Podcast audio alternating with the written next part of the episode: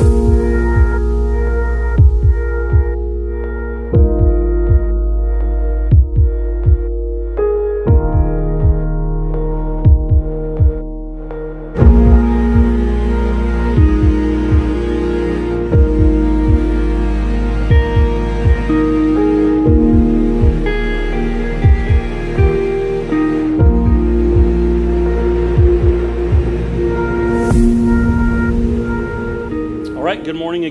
You joining us online, uh, just now, I don't know why I clap so loud. Those of you joining us online, welcome. We're glad that you're here. And uh, it's good to be together this morning. Uh, those of you in the room as well. Um, Hebrews chapter 1, verse 3 begins like this. This is speaking of Jesus. He is the radiance of the glory of God and the exact imprint of his nature, and he upholds the universe by the word of his power. Now, we're going to still be in the Gospel of John for our main text. So I see some of you like flipping, wait a minute, Hebrews? No. So we're going to be in John, but why would I read from the book of Hebrews? Well, it's because what we're going to see from John once again today is kind of the, the reality of the nature of God that's expressed in the life of Jesus.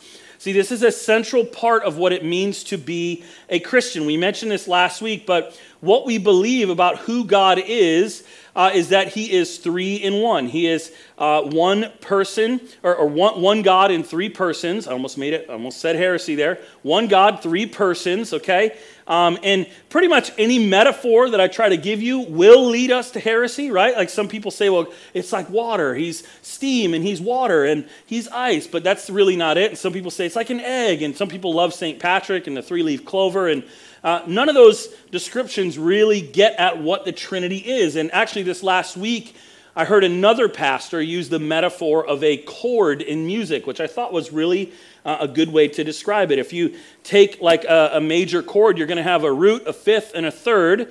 And those three notes together will give you the chord. And yet at the same time, those are three separate notes. And so we get the unity, we get the uh, the individual uh, nature of each one of them. And that, that might be a helpful metaphor, but even that is still like a mystery, right? Like the best musicians in the world probably can't perfectly explain to you like how chords actually they just we just know they work but it's hard to explain. And, and that's the reality of the Trinity. And last week actually was a Sunday where many of our brothers and sisters across the globe celebrate that because it was Trinity Sunday. Uh, and so um, that is a central doctrine of what it means to be a Christian. So when we read a text where Jesus expression, expresses emotions like he does today, it can be really easy to forget that this is God Himself saying this, right? This isn't like a man who's kind of like God. No, this is God Himself, somehow in the mystery of the Trinity, in the hypostatic union that is Jesus fully God and fully man. Somehow in that, this is God expressing Himself, just like we read in the book of Hebrews a minute ago. Jesus is the exact imprint. He is the image of the invisible God, another text would say. He is God, and yet He's not the Father. He's not the Spirit. The Spirit is not Jesus, and the Father is not the Spirit, but they're all three in one. And so, what I, wanna, I want, what I want you to see is kind of an overarching theme today in this is that Jesus, in His expressions of emotions that we're about to hear, is showing you what God is like. Right? He is showing you that God emotes, God feels. And so this morning, I'm, I'm going to ask Devin to come up, and she's going to read the text for us out of John 12 that we're in, and then we're going to dive in.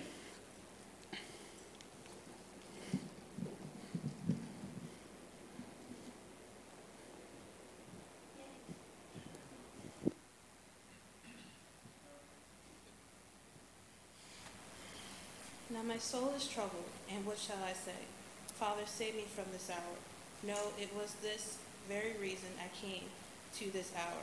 Father, glorify your name. Then a voice from heaven, I have glorified it. I have glorified it again.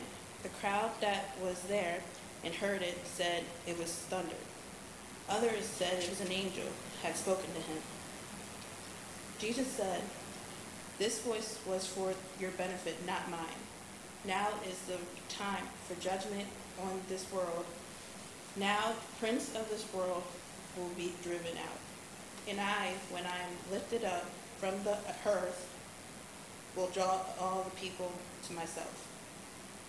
He said this shows the kind of death he was going to die. The crowd spoke, We have heard from the law that, Messiah, the, that the Messiah will remain, so how can you say, The Son of Man must be lifted up? Who is the Son of Man? Then Jesus told him, You are going to have the light just a little, little while longer.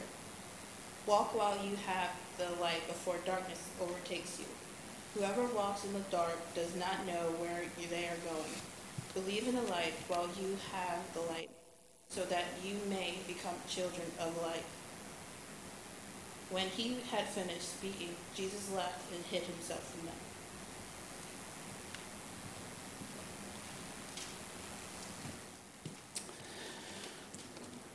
I'm going to go ahead and move this because for sure I will hit this with my hand.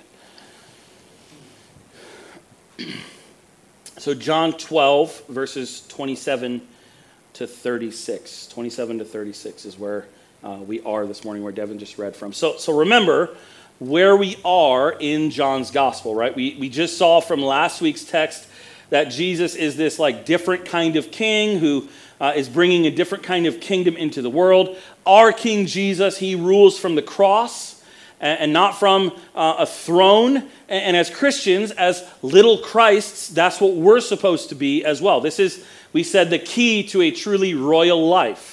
Uh, that we follow Jesus on the road to Calvary.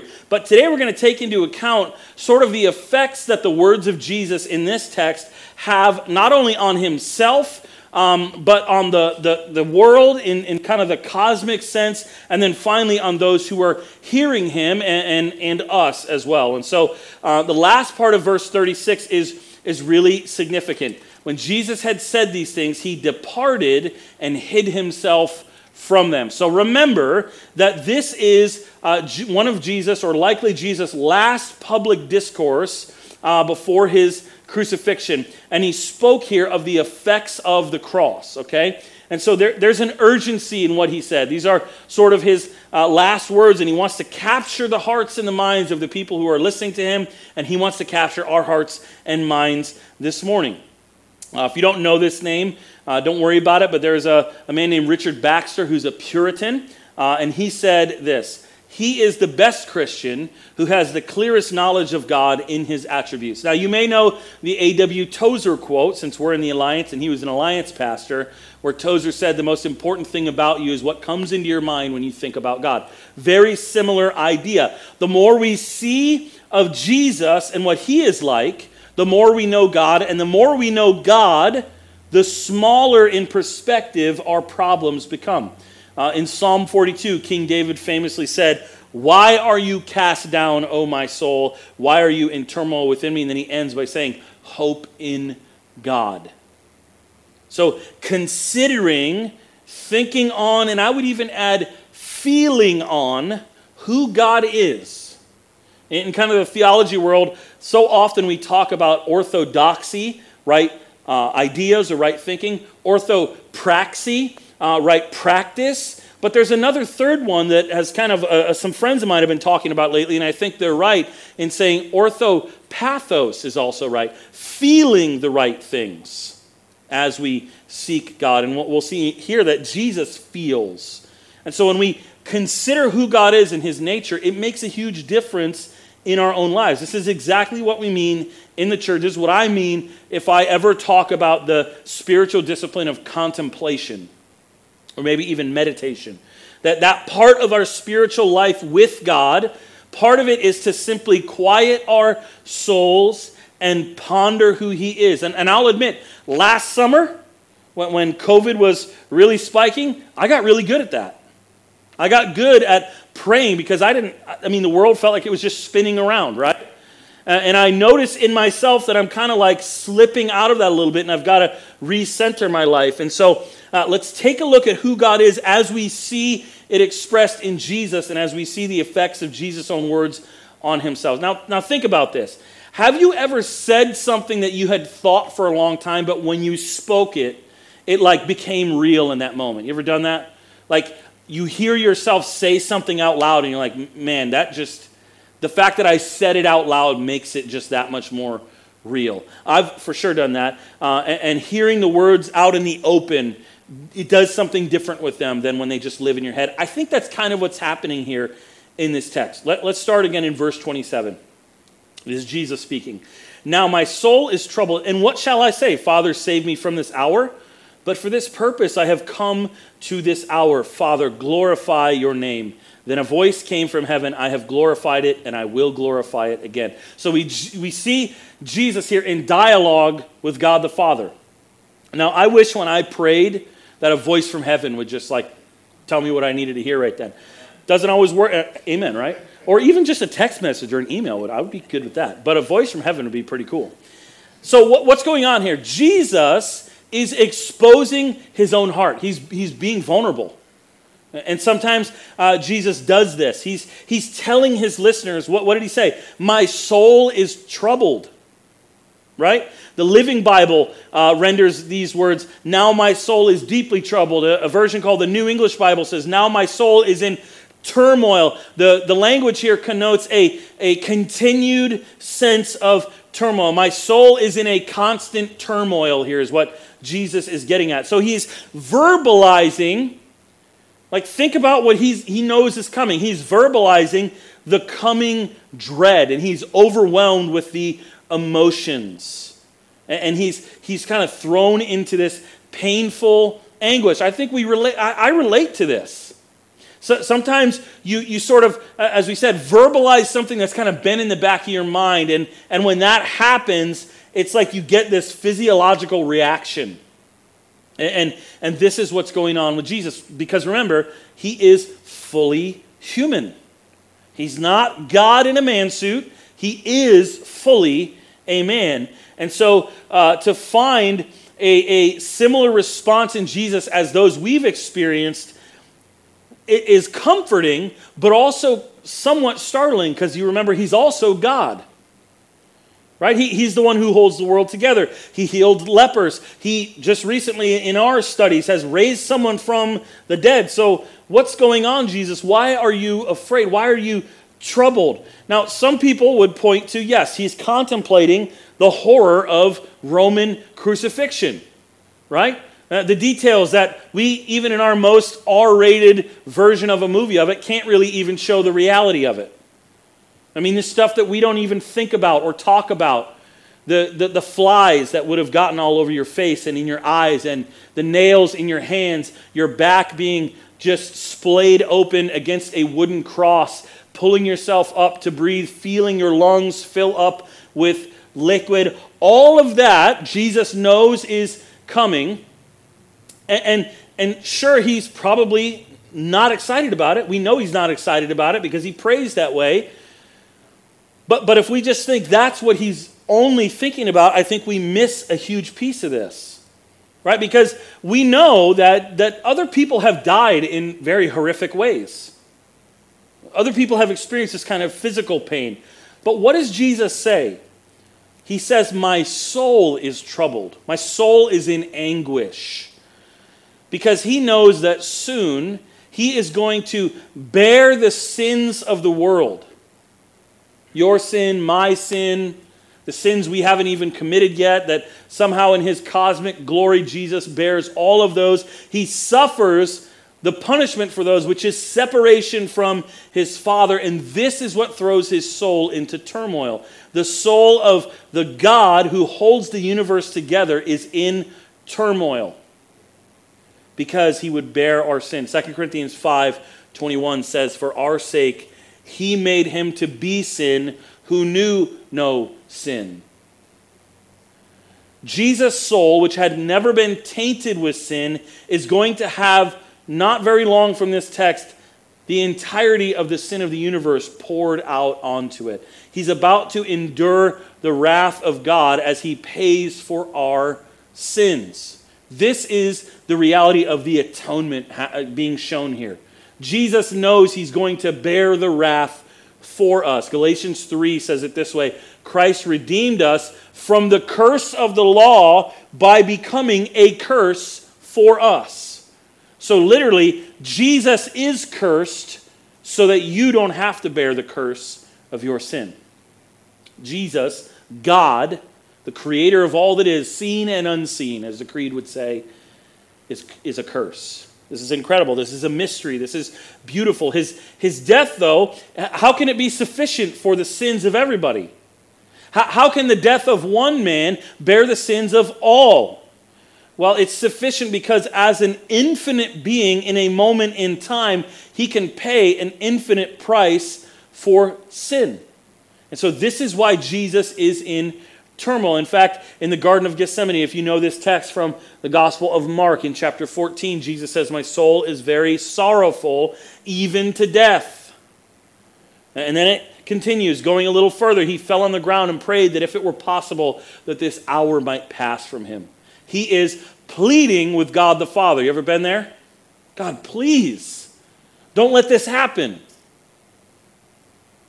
unless you think that if God doesn't come through in the way that you want him to come through, means he's not God, don't forget that the Son of God, God himself, somehow prayed that this hour might pass from him, and yet it didn't pass from him.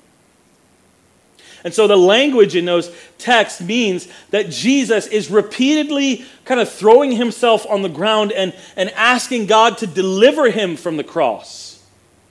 Luke 22 says, and being in agony, he prayed more earnestly. More earnestly because of his agony, and his sweat became like great drops of blood falling down to the ground.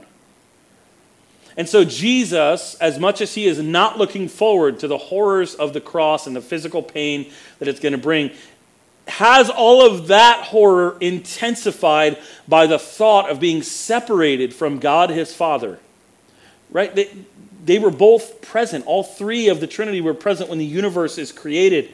They enjoy this intimacy that our minds can't even fathom. In the, in the garden before his death, Jesus would pray, Abba, Father. Like, it still weirds me out, but this is the equivalent of us saying daddy or, or dad when we're a kid, right? On the cross, though, he cries, My God, my God, why have you forsaken me? So now my soul is troubled gives us a look into the very heart of God. And because of the nature of who God is in the Trinity, this gives us a, a look into the very heart of God Himself. Jesus is God, right? So when you think of God the Father and, and God the Holy Spirit and Jesus, I hope you know that all three of them, because they're three in one, feel this. They all can feel and emote. And so if we see this and we understand this about the nature of God, there's no way for us to stay the same because we have this example. So, what does Jesus do when he's faced with this turmoil? Well, this is what he says Now my soul is troubled, and what shall I say? Father, save me from this hour? This is a rhetorical question. The answer is no. He says, For this purpose I have come to this hour. Jesus knows why he's been brought, he's, been, uh, he's come to the earth. We might say he knows his calling, he knows his office. He, he knew that he is the lamb slain from eternity. The, the cross is his destiny. That is what he was here to do, to go to the cross and conquer sin and death forever. But in order to get to the resurrection and the ascension, we have to go through the cross. This is his calling. He must Go to Calvary. That is why Jesus, in the following phrase, says, Father, glorify your name. And so I wonder as we look at this text and we look at this story of Jesus, how often when we are faced with a very difficult situation that we know that God has called us into, how often we think of our Lord and say, It's for this hour, God, that you've brought me to this. I, I know who I am in you. I know what you've called me to. And so, Father, if there's another way, please, but I, I'm going to go through with this. If you look just a little bit further back in John 12 23, we understand what Jesus is praying when he says, Father, I'm in turmoil and I do not want to endure the agonies of being the sin bearer, but, but give me the cross, is what he's saying. So, why does he submit? Why does he submit? First and foremost, it has to be for the glory of God. He says, glorify your name.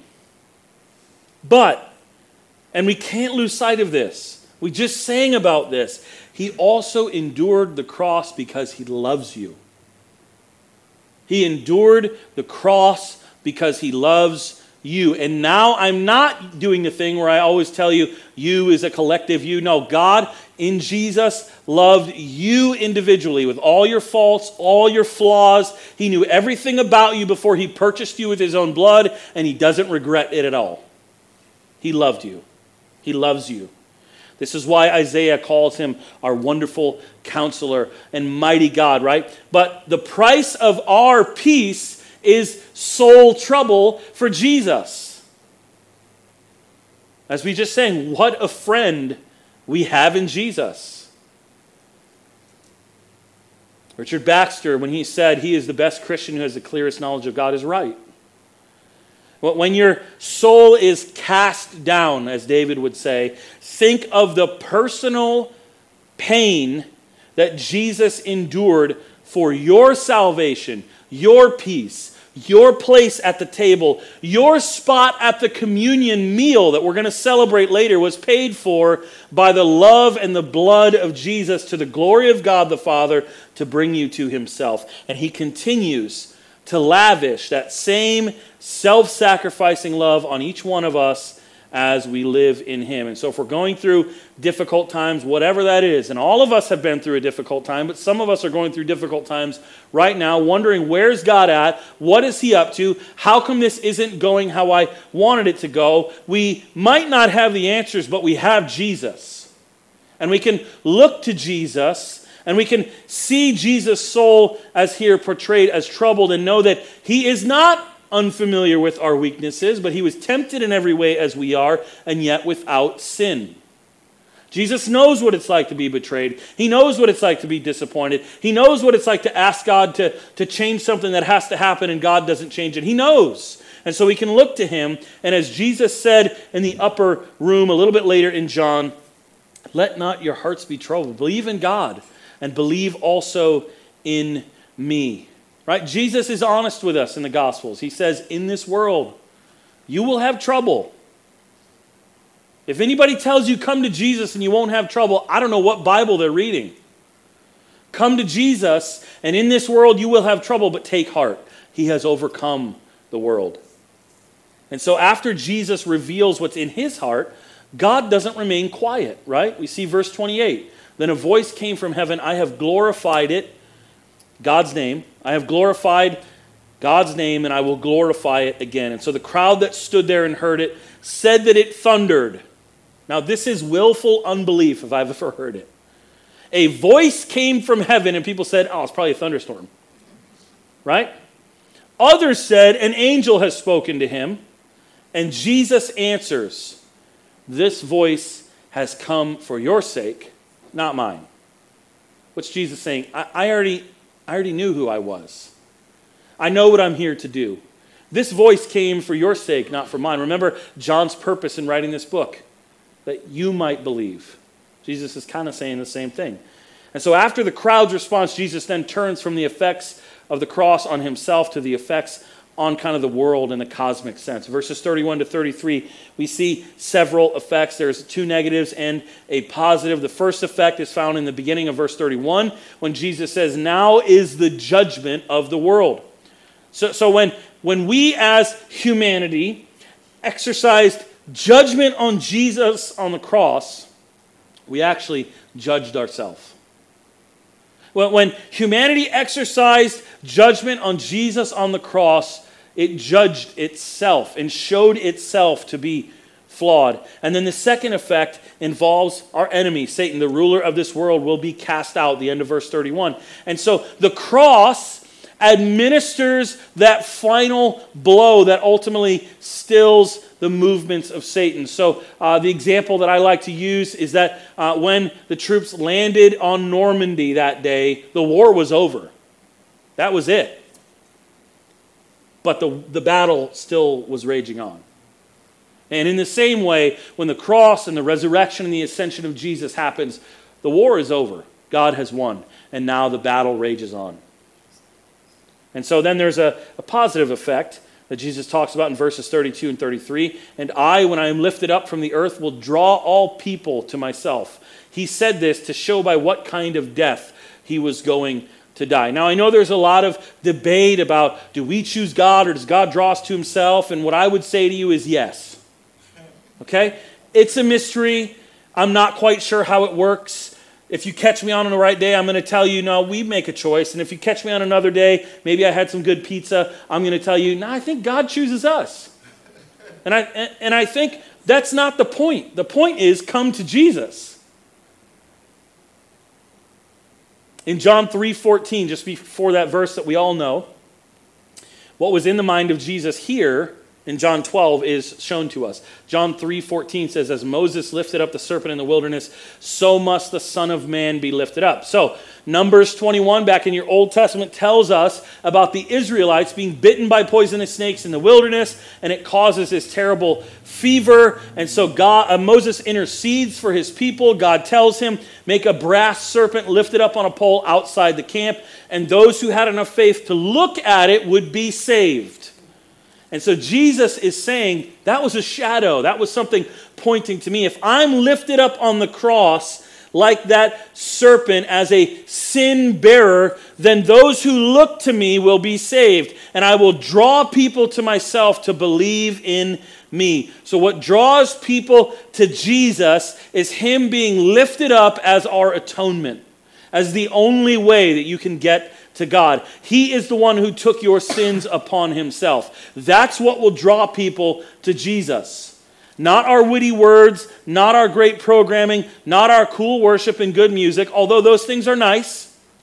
What draws people to eternal life in Jesus is holding him up so that people might believe in him. Jesus says, And I, when I'm lifted up from the earth, will draw all people to myself. Philippians 2 says that every knee will bow. So Jesus isn't necessarily saying that the whole world is going to be saved. We know this from experience, right? Not everybody turns and looks and trusts in Jesus, but that all who are going to be saved are going to be saved by looking on and relying upon and putting their faith in and turning from their sin and trusting in Jesus. So, this is the call to all of us. And I don't care if you've heard this a million times or this is the first time you've heard it, we all need to hear it. The invitation, the call to you is to see the troubled soul of Jesus as he becomes a curse for you, that he suffered separation from God the Father so that he would glorify his name, and because he loved you and he bore the penalty of your sins, and he is inviting you to believe in him. And he's, he's doing it in a way that is giving you some urgency. The day is running out.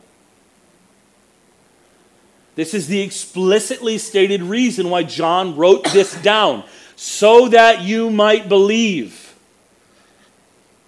But maybe you have some reason that you can't believe, right? Maybe there's some idea that you're hanging on to that's going to be disrupted or demolished if you trust in Jesus right? The, trusting in Jesus creates some cognitive dissonance for you. Welcome to the club. In the, in the final effect of what we see, if that's you, then I want you to relate here to the crowd. The crowd answered him. They answered Jesus. We have heard from the law that the Christ, that's his title, right? It's not Jesus' last name, that's his title. The Christ, the Messiah, remains forever. So, how can you say that the Son of Man must be lifted up? Who is the Son of Man? Right? So, according to their theology, the Messiah can't die. I don't know how they got to this. The only thing I can figure is bad religious leaders. But somehow, they're, they're missing the point of places like Isaiah 53, Zechariah 13, Psalm 22. Maybe you could make a case that this is the mystery that they didn't yet know about because the cross hadn't happened yet. So technically, we're still here in the old covenant and they didn't understand what was going on. So they question the words of Jesus. This is a moment of confusion and indifference. I think the response of Jesus, on the surface, it might seem kind of harsh, but it's actually loving. Listen to what Jesus says. Now, think about it. They're questioning him after he makes this great proclamation. They're like, Yeah, but that's not true. How is it? And Jesus says to them, The light among you, for the light is among you for only a little while longer. Walk while you have the light, lest darkness overtake you. The one who walks in the darkness does not know where he is going. While you have the light, believe in the light that you may become sons of light. Now, I know the kids in the back are doing a craft about Jesus, the light of the world, and, and I think this is what Jesus is getting at here. He's saying, I'm the light. He, he's saying to them and to those of us who maybe choose willful ignorance, I don't want to believe. He, he's lovingly telling us that he's not going to play our games with us. The, the evidence is there. Jesus is kind of saying, I've given you the news right? To use a little bit of street lingo, I said what I said, right? I said what I said. The evidence is there. And here, I, I, this is the reality of the universe. Jesus is Lord. You can believe it, and I hope you will, or you don't have to believe it, but the reality remains the same. Jesus is Lord. He has no need to defend himself to anyone's doubts. The invitation is just to come. He has made the ultimate proclamation of love towards us. And he is simply offering himself to us. But to be clear, Jesus isn't going to beg you to come. He's a king. He's a loving king who will sacrifice his life for you and lay himself down and bleed out in the most publicly humiliating way possible to cover your sins. But he's not going to beg you to come along, he's going to invite you. He'll lay his life down for you, but he will not beg. And so Jesus was saying, You've heard my message. Light or darkness, you get to choose. And so the question for us is which will we choose? Obviously, my hope for you is that you'll choose the light and begin walking with Jesus and do that while you still can because the darkness is coming. Let's pray. Father, we thank you for this time to be reminded of the beauty of your church. Something as simple as 45 seconds of exchanging hellos and a few hugs and handshakes. What a need we've had for the last year or so for that. We thank you for that expression. We thank you that we've been able to sing together freely in this place. We thank you that um, we are, for the most part, back to being able to gather together. And I just pray for those of us who are. Um, who, who still have family members who are dealing with the effects of COVID and who are still concerned. Father, make us a loving community where um, those concerns can be brought up and we can feel welcome to be a part and where uh, judgment is just banished from our midst because we are under the banner of the kind of love that lays itself down for its enemies. Father, we thank you for this reminder from this text that you're inviting us, but you're not begging us. My prayer today, Father, is that whether it's in this room or online, that there would be those of us who would take you up on that invitation and begin walking with you and begin experiencing the love that you have for us and the power of your spirit in us and the, the beautiful community that you make out of us. And I just pray that many more would hear us lifting the name of Jesus up so that they might be drawn to him. And we ask that you would uh, give us a week where we get to reflect your glory to the world and come back next week and worship together once again. And we pray this in Jesus' name. Amen. I'm going to invite you to stand. We're going to close our sort of public service. And so, those of you online, we're going to let you go. And then, those of us in the room, and invite you back in just a minute or two. Uh, we're going to participate in communion together, the Lord's Supper. And um, we would love for you to do that. Want to remind you, Cornhole is back. If you didn't hear that announcement, the 14th, so two Mondays from now, not tomorrow, but the next Monday. And uh, we'll be out there playing cornhole and having a good time. Uh, we do need people to keep score. Um, we need people to be backups. So if you don't want to commit to playing every week, uh, you can be a, you can just kind of commit to being a backup, and we'll uh, put you on kind of somebody cancels, then you'll fill in their spot. But uh, you can find the information for that on our events page. Uh, we'll put it on our Facebook page, and other than that, you can come talk to me or you can talk to Julia, uh, and we will get you hooked up with that. Let me just speak this blessing from the book of Numbers over us as we kind of conclude our public service and say goodbye to those of you watching online, and then we'll be back in just a couple minutes to take communion. This is from Numbers chapter 6. The Lord bless you and keep you. The Lord make his face shine on you and be gracious to you. The Lord turn his face towards you and give you peace. Amen.